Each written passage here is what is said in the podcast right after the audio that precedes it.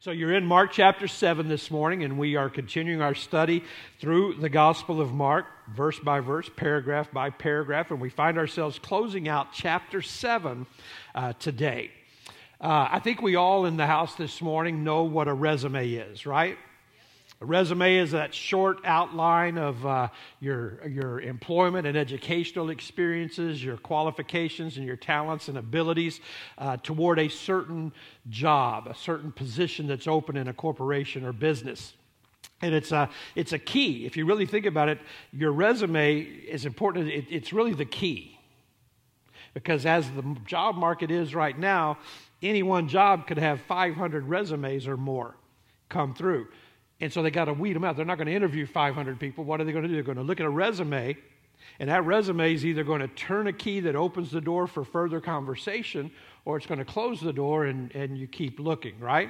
So resumes are important. So this morning we're going to talk a little bit about the resume of Jesus, uh, particularly some personal references that he's given in this event today as we read Mark 7. But I thought it would be kind of fun to look at some things uh, that different human resource departments and people that deal with resumes and job interviews and things have posted online about funny things they've experienced with resumes or job interviews. So uh, on one cover letter, uh, this individual was explaining what they had done in their previous work and some skill that they had. And, and here's how they worded it I single handedly managed the successful upgrade and deployment of new environmental illumination system with zero cost overruns and zero safety incidents. Change the light bulb, exactly. Change the light bulb. Wording is everything, right? Here's another one his work experience. See if you gather what this individual did. I was an associate at a multinational firm with revenue over two or twenty billion dollars, where I served as a liaison for the mobile distribution center. McDonald's drive-through. Twenty billion served as the liaison of the mobile distribution center. Here's, uh, here's one that was asked about personal references. It says, Well, I once received a five, four and a half star seller review on eBay. Here's one previous employment. I was a night stalker at Walmart. Can I just tell you that correct spelling on your cover letters and, and resumes is going to be very, very important. I think they meant stalk, stalker, stalker, stalker. Here's some various ones that listed their, their special skills. I can speak English, French, and spinach. Again, there's this little thing on Word or on a processor now that says spell check. Uh, another one says, I have a bachelorette degree in computers.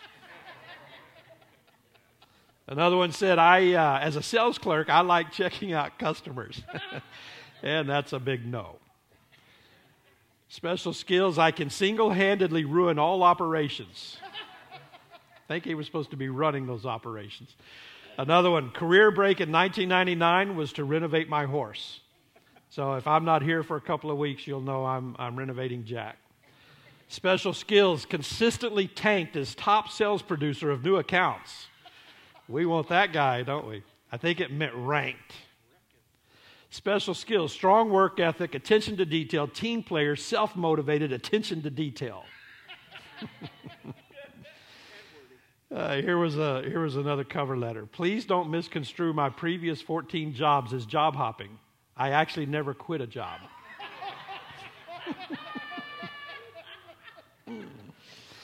and then here's the last one cover letter. We all want this person. I am seeking a party time position in your firm. Yeah, enjoy your work, right? If you enjoy it, it's not work. There you go. All right, so a little bit of fun with that this morning, but we're going to we're to see in these events at the close of Mark 7 uh, a personal reference that's given by a group of people that have encountered Jesus. And the unique thing is, these are Gentiles. They're not super familiar with Jesus. They have, they have heard, and now he comes to their area of Tyre and Sidon, and they experience him personally now, but they, they give him a great a great reference that, that I want you to see if you catch it when we, when we get to it as we read through it. But he receives this per- personal recommendation, and we're going to begin reading in verse number 31 this morning. Mark 7, verse 31, and it says, Then he returned from the region of Tyre, that's where he had been, and he went through Sidon to the Sea of Galilee in the region of the Decapolis. Now, he has made, and I don't have a map up there for you this morning, but if I, I did, you would see this is a long trip and it's a roundabout kind of like, why would you take that way? This is not the way that Siri or your Google Map app would send you to get where you need to go. But he arrives in the region of the Decapolis. That means the 10 cities. Verse 32 And they brought to him a man who was deaf and had a speech impediment, and they begged him to lay his hand on him. And taking him aside from the crowd privately, he put his fingers into his ears, and after spitting, he touched his tongue. And looking up to heaven, he sighed and he said, Ephphatha, that is, be opened. And his ears were opened, his tongue was released, and he spoke plainly. And Jesus charged them all to tell no one. But the more he charged them, the more zealously they proclaimed it. And they were astonished beyond measure, saying, He has done all things well.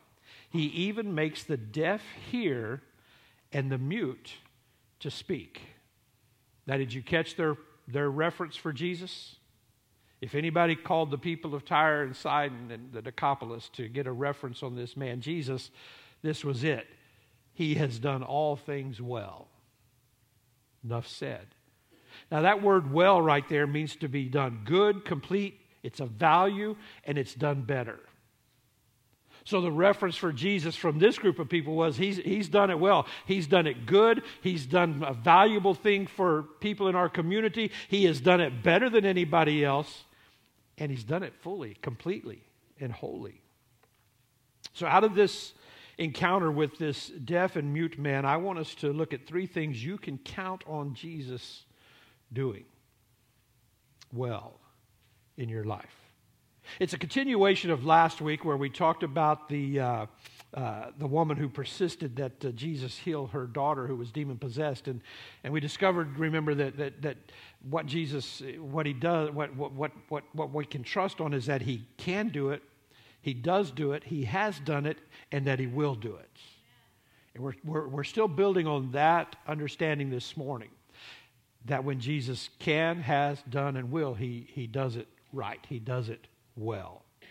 So let me give you three truths this morning out of this that I think should build and encourage our faith in preparing us to, to pray together this morning at the altar. The first truth is this what Jesus does for you will always be calculated. It will always be calculated.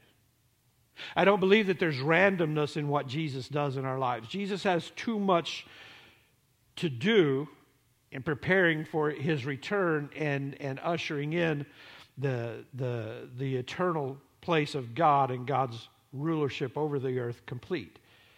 So he doesn't do things randomly, he, he always has a plan. And what he does, he does on purpose. We don't always understand what his purpose is. That confuses us, causes us anxiety.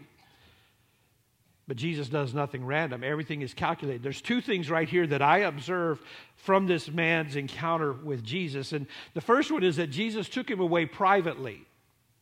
He, perhaps to keep him from humiliation, uh, we would have to imagine in the cruelty of culture, everybody's been to middle school at some point in our lives, right? and, and, and it's like one degree outside of the gates of hell. And if you survive it, then life's going to be good. And, and so we have to know that his inability to hear and his inability to speak, this impediment, had to have brought on some ridicule, had to brought on some shame to him. Um, so Jesus takes him away privately. And perhaps it is to move him away from everybody else so they will get away from ridicule and humiliation. But, but maybe, too, it is, it is well, it, I know it's for this certain, and that is a very personal encounter with this man. Remember, we have read since Mark chapter 6 all the way through 6 and 7 the great crowds that have been following Jesus. Everywhere he goes, even when he tries to go in Mark 6 to a little R&R and a bed and breakfast with the disciples to get some rest, they end up with this huge crowd of people and he has to end up feeding them. So everywhere he goes, there's crowds. So there were people here. Mark just jumps immediately, though, to this man. And I believe Jesus takes him aside for a personal encounter. Jesus, Jesus is going to do something very calculated in this man's life. It's not random that this man has come to him. It's not random that Jesus encounters him this morning. He's going to give him some personal ministry. But then the second thing I observe is this calculation of Jesus about what this man is experiencing and needs is interesting in, uh, in that he, he spits and then touches the man's tongue. Now, some translations, because it told us there, uh, you know, that he, that he spit and immediately spitting he touched the man's head. Some translations, the, the English Standard Version that I just read to you from does not say this specific. But some translations say that the spitting was spitting on his hand and then touching the man's tongue. And we just know, okay, you're all thinking it. You just don't want to say it. You just don't want to say, ugh. I mean, it's Jesus, but let's just be real. It's calculated. We're going to come back to that in a moment. I'll explain that a, a little bit better in just a moment. But, but you see, Jesus does something very unique there. Now, I will say this that in the Gospels, there are two other occasions where Jesus spits and then manifests a healing. One is he spits into the dirt, makes mud, and puts the mud on a blind man's eyes. Uh, but so, but but that's only three out of all the miracles Jesus did. And John the apostle tells us at the end of his book that Jesus did things that the books of the earth could not contain. But we only know of three times that he spit in order to provide a miracle. So it's very unique. I say that to say what Jesus is doing in this man's life in this moment is calculated. He's not just doing it for the fun of it. He's not just doing it to impress a crowd. In fact, what did he do? He took the man apart from the crowd in order to minister to him and to his need. It's not the normal mode for Jesus in this moment. Sometimes Jesus would speak face to face with individuals and they would be healed, or there would be a miracle that transpired. He would do it from a distance from time to time. Remember the, the, uh, the woman last week, her daughter was demon possessed, and she pled with Jesus to, to, to heal her daughter. And finally, he says, Go, your daughter is healed. Now, she was not there when the daughter was healed, she was over here. The daughter was at home in bed, demon possessed. But by the time she got home, the woman was healed. So sometimes he spoke face to face. Sometimes he laid hands and touched people. Sometimes he spoke and they were healed in a whole other area of the community. Sometimes he spit and he made mud and rubbed it in someone's eyes. Sometimes he used others. Remember, he commissioned the 12 and then later the 72 disciples to go out. And what were they told to do? You have authority, he says, to preach the gospel, heal the sick, and, and, and cast out demons. So some of his miracles were done through other people. So what I want you to see is Jesus doesn't operate by a policy manual. He's not accountable to human resources. He's accountable to doing what the Father has given him to do. And so when he works in your life to bring you to salvation or to bring you into a healing or to bring a miracle or some manifestation into your life, it's always been calculated. It wasn't random. When you have true faith in God, there are no such things as random circumstances. No, when you committed your life to Jesus and you surrendered and said, You are Lord of my life, in that moment, what you were saying is, You lead me, you guide me, and whatever takes place, I am going to trust you in the middle of that. Good or bad, top of the mountain or in the lowest part of the valley. Because He's Lord. That means we trust Him. So we trust the way He does the things He's going to do. Psalm 40, verse 17, helps us understand what Jesus knows about us and our need. David the psalmist said, I am poor and needy, but the Lord takes thought for me. You are my help and my deliverer. That word thought. Uh, God takes thought of me. The word thought means he devises and determines what's right for me. So his timing and his will and his way are all that matters. Matthew 6 8. Jesus himself says, The Father knows what you need even before you ask him. Now, he's encouraging us to pray and to pursue seeking God, knocking and asking but he says, you know, God knows before you, before you even ask. The Lord knows what your circumstance is. He knows what His ultimate plan and purpose for your life is. And He knows how to get you from where you are to there. And so everything in between is going to be calculated. The Word of God tells us in Proverbs that the steps of a righteous person are ordered of God. We're also told in Proverbs that a man will have his plans, a man will have his goals and his desires and ambitions, but surrendered to God, God's going to order his steps. And in that we must trust. So Jesus can't be placed in a box. He does everything well, so we're going to have to trust him. That even though it doesn't look well to us, we have submitted to his lordship and he does not fail. He does everything, as they said, well. As you pray for a miracle, you have an idea of what it looks like and what it needs to be. But again, I remind you, as Isaiah the prophet told us through the voice of God, that my ways are not your ways, God says, and my thoughts are not your thoughts. My ways are higher, my thoughts are higher. So we envision this healing. We envision this, this need being met. We envision this salvation of our children and and and and we have a way. We're going to we're going to we're going to do certain things that's going to give them the opportunity to be saved which if god tells us go talk to them or do this or do that we do that because that becomes a part of the process. But ultimately what it is is god's god's calculated plan of moving them. You know when i've told you before when i was living out in california and away from the lord mom would send me articles of these rock musicians that were getting saved and, and send me Bibles that were highlighted with key scriptures in them and stuff like that. And those were all important. They didn't change me in the moments, but they were a part of God's calculated plan. But there were some other things God had to do that she was trying to spare me from. She was praying for me and my protection, and there were things God finally, I think, realized no, Mark's got to go through this because at the end of that, he's going to see me. And so it doesn't always look like we think it'll look. As you pray for a miracle, you have an idea of what you're looking for. Sometimes we miss the miracle that He has because we were looking for the wrong thing. And we, we quickly dismiss that, that God was doing something. Sometimes we miss the miracle or we, we, we, we, we, we miss the fact that part of the miracle is the growth that we're experiencing. Because ultimately, you know what His purpose is to make us more like Jesus. Not to give us everything we want in life.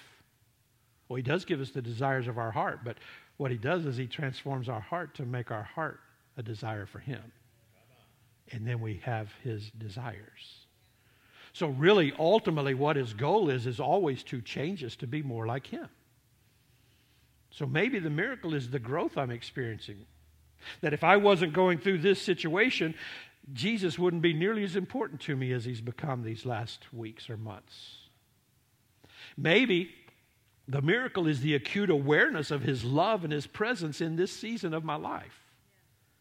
I mean, let's be real. When, when, when, when things go south to us, when we, when we think they've gone south, it, it, it, it's easy to, to, to forget about the fact that we're loved. The fact that Nothing separates us from his love. Doesn't even separate us from his presence. So maybe the miracle is I become more acutely aware of his incredible love and presence. Maybe maybe the miracle is the overwhelming grace and peace that I have in the middle of it as he's doing what he's going to do.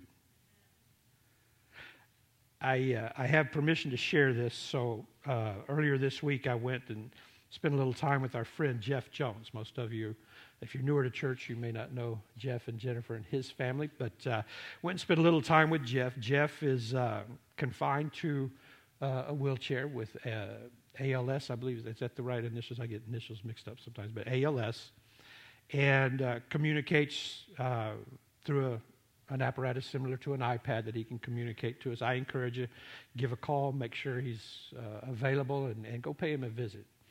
Um, I left the conversation and the, the time with Jeff on Tuesday so encouraged. I told him, I said, Jeff, I think I'm going to invite everybody in the church to line up at your front door and just walk through and have a brief conversation with you because I'm leaving with more faith in my spirit right now than when I walked in here. So I asked Jeff if I could share this. Jeff and I had a lot of conversation, but ultimately my takeaway was, and I confirmed it with him as I was there with him that afternoon, is that, Jeff, it sounds like you just have a real peace and a real sense of contentment in your spirit that God is with you and it's okay. And he said, That's it. I asked him questions like, What, what do you fear? What do you. Everything was, God is good. God is good. You want some faith? Go spend a little time this week in conversation with Jeff. He'll encourage your heart, he'll encourage your faith. And so maybe your miracle is that you're not anxious, that you're able to say, It is well with my soul. What a miracle that is in this crazy world we live in. Now, some would say, oh, no, that's just mind over matter. No, not, not, when you're, not when Jesus is the Lord of your life. When Jesus Christ is Lord of your life, it is not mind over matter. It is not happenstance. It is not by accident. It is calculated that Jesus has chosen in this moment to do what the Apostle Paul came to realize when he said, I prayed three times this thorn of flesh would be removed, but I came to the realization God's grace is sufficient. What is His grace? It's His presence, it's His voice, it's His peace. It's his, his grace is anything he reveals to you that gives you the hope, that gives you the peace and the strength to continue moving forward with him until he may do the next thing that he wants in your life. Paul would also say, you know, I've learned to be content in all things. That content doesn't mean, Uh, you know, just settling for less than than the best. What contentment in the scriptures means in that word, contentment means that we're at peace. We're at peace. We're not fighting in our soul. Here's what I want, but this seems to be what God is doing. Biblical scriptural contentment is being fulfilled and at peace with where God has you right now. And knowing that whatever He has, and that's what Jeff said. I asked Jeff two questions. How can I pray for you? How can we as a church pray uh, for you, and how can we be praying with you? His prayer for him, he simply said this Pastor, pray God's will be done.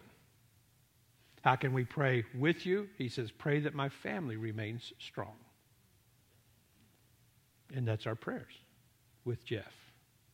I know Jeff's watching this morning. Thank you, Jeff, for letting me share the story. Your faith encourages all of us this morning. So Jesus knew what this man needed, and I present to you Jesus knows exactly what you need. And what he's going to do is calculated. In your natural mind, it may not make sense, but in his plan, it's calculated and he's moving forward. Second truth, then, out of this encounter with this man this morning is this what Jesus does for you, it's not only calculated, but it will always be correct. It will always be correct.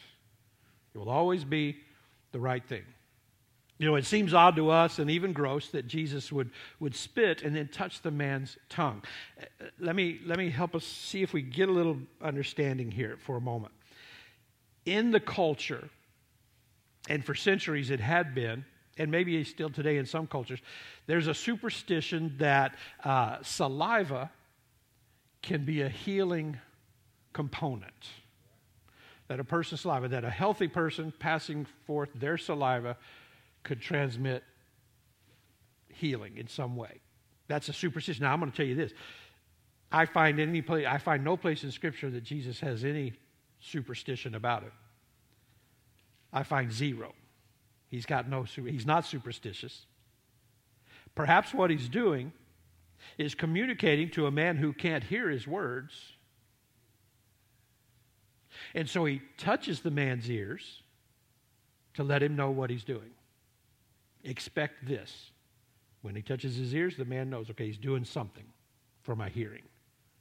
When he touches the man's tongue, and maybe, maybe in this man's uh, deaf state, would recognize the spit, you know, the, the act of spitting as this healing thing. Jesus is not associating any, any power to the saliva because he says it's his word that brings the healing, right? It wasn't, it wasn't his, his, his saliva, it was the words, be opened.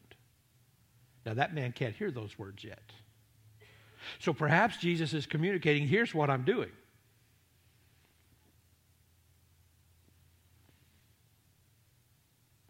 And he's communicating to him, I'm healing your ears and your tongue. Be opened. Now, he's not speaking to the man to be open, he's speaking to the condition, to the spirit behind the condition. Be opened. So, I say that to say, wow. it just seems odd. But we find nowhere that this man then looks and says, oh, wait a minute. And he's talking clearly and hearing plainly. Uh, that was a little weird. I'd like a second opinion. I'd like to seek further advice. I'd like to find another physician to see what their mode might be. No, he doesn't need it. Why? Because it's happened. Jesus touched his ears, he hears. Jesus touched his tongue, he speaks clearly and plainly. Seems odd, but it's exactly what the man needed. And if Jesus chose to do it in an unorthodox way, who is the man to say, wait, no? Remember the king in the Old Testament, and right off, I can't remember his name, but he developed leprosy, and uh, the prophet, it was either Elijah or Elisha. I apologize, I didn't go back and look that up ahead of time, but I know it was one of the two E disciple uh, uh, prophets, Elijah or Elisha, went to him and said, "Okay, God's gonna God's gonna heal you of your leprosy, but you got to go down to the river and you got to dunk seven times in the river. The river's dirty, it's muddy, and the king is uh, offended." And his servant, he's griping to his servant, saying, Well, he could have just healed me. He could have just spoken the word. He could have put his hand on my, or whatever and he's griping about it, and the servant says, But if he told you to go do something great, wouldn't you have gone to do that because he said do it? So then the common sense would then speak to the king, and the king would realize, Well, I guess I would have, so, so maybe when he says this. It didn't make sense to go dunk seven times in the river. Who's ever heard of that? What medical journal published that article? Things will not always make sense the way Jesus wants to do it, but, but what we have this assurance in the middle of it when it doesn't make sense to us is that Jesus is doing it calculated and he's going to do it correctly. What he has always done was correct. What he's going to do is correct. What he is presently doing is always correct. And for whatever reason, Jesus did it, and the man is healed. Romans 8 28. We said it just a moment ago. And we know that in all things God works for the good of those who love him, who have been called according to his purpose. All things do work to the good. That's what you have to rely on. That's what you have to trust in in the days, the weeks, the months, or the years, or perhaps even the decades that go in this particular season. Is you trust that Jesus is calculated and he is doing it correctly. And you're going to wake up every morning assured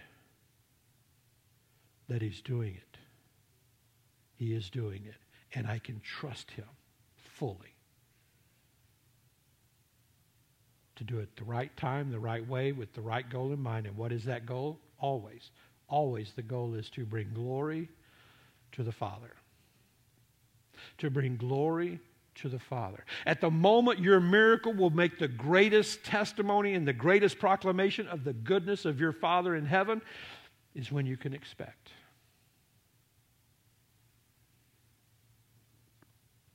Romans 11:36 For from him and through him and for him are all things to him be the glory forever. Can you say amen to that?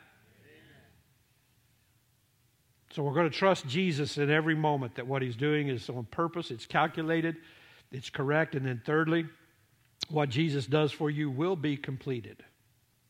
It will be completed. There will never be a reference given to Jesus that he dropped the ball. You talk to anybody who's found Jesus to be calculated and, and, and working in their lives, you will never find anybody who fully understands the presence of Jesus in their situation, it says he dropped the ball. If you've ever said it yourself, Jesus dropped the ball, and you walked away, what you didn't capture was seeing what Jesus was doing that, that you didn't understand. Because it didn't look right to you, or it didn't, didn't look like the way you thought it would or should. And so we were in a box in that moment. We've boxed Jesus in. And what he was doing was outside the box.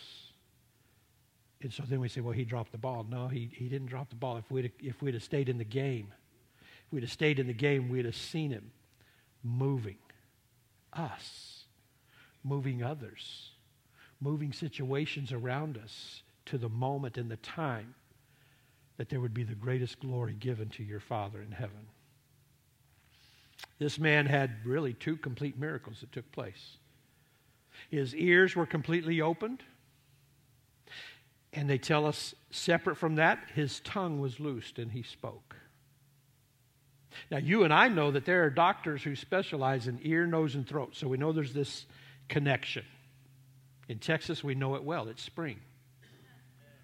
And we understand fully allergy season ear, nose, and what? Throat. So we know there's this connection, but it specifically tells us. Doesn't say the man was healed. That would be enough. Everything's whole. But it specifically tells us that there were two miracles ears open, tongue loosed. So he gets two miracles, and they're both completed.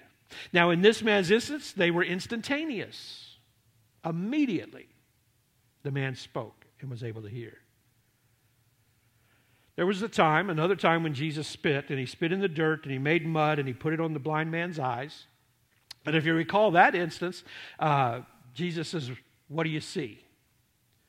And the man, after he did that, he says, What do you see? And the man said, Well, I see people walking around like trees that look like trees. And Jesus, well, okay, that's, that's not what we want. So he touches the man's eyes again. He says, Now what do you see? And he says, I see people. I see clearly. I say I want to share that moment with you because it, it involves spit, and we're just going to be middle school here all morning, I guess. But not only does it involve that, but it was a progression. It was, it was, it, it didn't have the instantaneous nature to it that this one today in Mark 7 had with it. Again, Jesus is calculated in all that he does. Whether it's instantaneous or progressive, you can trust that your miracle is going to be completed. What he's doing is going to be completed. We tend to want it now and, and, and, and the way we think that it should be. And we miss so much when we, when we can find Jesus that way. But whether he does it this morning or whether he begins the process, furthers the process as we pray this morning, or begins the process through your faith this morning, he will do it and he will do it well. Paul says this in Philippians chapter 1 verse 6. Let's read this together out loud. He says, I am sure of this, that he who began a good work in you will bring it to completion at the day of Christ Jesus. He who began a good work. Now let's, let's be real. As true students of God's word, let's keep context. Paul is talking about the completion of redemption. What does he say? At the day of Jesus Christ. So he's speaking forward, he's speaking ahead, a time and a moment ahead. He's speaking of when we will be in the presence of Jesus and the Father, and our complete our redemption will be absolutely completed. And this rest that we have been told we have in Christ will be complete and whole and real. Resting from our works, resting from the sin of this world. So that's the context Paul is talking about. It's an assurance that what we experience now will be completed in a coming day. Your miracle, even if today, when we pray, Jesus provides your complete miracle, it's still not complete until. I mean, let's be real. Lazarus, Lazarus was raised from the dead. That was a complete miracle. But I find nowhere in Scripture or history that Lazarus continued to live forever. But today, Lazarus' miracle is complete. Some would say, well, you know, when you say, because I'll say this, you know, I've said this before. You've heard me if you've been to any funerals that I've done and you're a follower of Christ, a believer in the Lord. And, you know, uh, I'll say, you know, sister so and so, brother so and so, knew the presence of Jesus, knew the truth of Jesus, knew the word, of, knew Jesus as Lord and Savior. And so I am convinced today that they are now walking in complete healing. And there's great peace in that. But that's just not makeup. That's not a cop out. Some would say, some cynics would say, well, that's a cop out.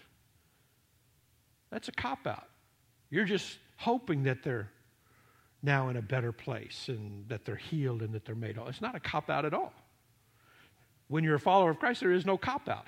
okay? There's just there's no circumstance, there's no happenstance. Jesus said, You will be with me forever. And the very la- next to the last chapter of the book tells us that there, in that place, in eternity, there is no more suffering, no more sorrow, no more sickness, no more disease, no more grieving. We are complete. That's what Paul in Philippians 1 was talking about. And so I say this that your miracle here may look complete. You got what you were believing God would do, but it's still not even complete yet. But to say that it's a cop out that, well, they're healthy, they're whole now. Now, again, maybe the miracle was the peace, the grace, what they saw, what they sensed, what God spoke to them, things they learned and heard. You know, Jeff is, Jeff is, is, is able with, with those who come and care for him out, outside some, some home nursing and all that, shared with me how he's able to minister to, to some of those that come and, and pray with them when they're there just caring for him and, and watching TV with him just to make sure he's got some someone with him while Jennifer uh, may need to be out of the house for, for some errands or whatever and, and, and, and shared with me how he gets this opportunity. Um, so whatever it is, the, the healing, the ministry, you know, whatever Jesus is ministering to you, it is going to be complete. Even when it's done here, it'll look complete to you, but, but he's still is still going to be fully completed. You have to grasp that, church. Because that's why you have confessed your faith in Christ. Paul said, if our hope is only in this life, man, we're, we leave a lot to be desired. What he was saying is, our hope is that there is a day coming. And that's that's why you've made it through many things you've made it through. The presence of Jesus with you, but the reason you let Jesus stay close to you is because you know He's taken you. He's taking you somewhere. And in that place, it's all going to be completed and carried out. It's a miracle, and Jesus always does it right. Maybe you've received part of what you've been praying for. You keep believing. You keep praying. We saw it last week because He does it, He has done it, He will do it, and He can do it. So committed to fully fulfilling His plans and purpose for you that Jesus, in His very last breath in His human body on that cross, would declare, It is finished. It is finished. Let faith jump up inside your spirit this morning in realizing your healing is finished. Your miracle is finished. Now it's a matter of Him walking it out and walking you into it.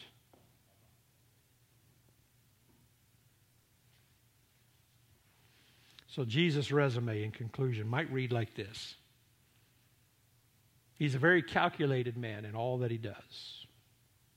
He does everything correctly every time.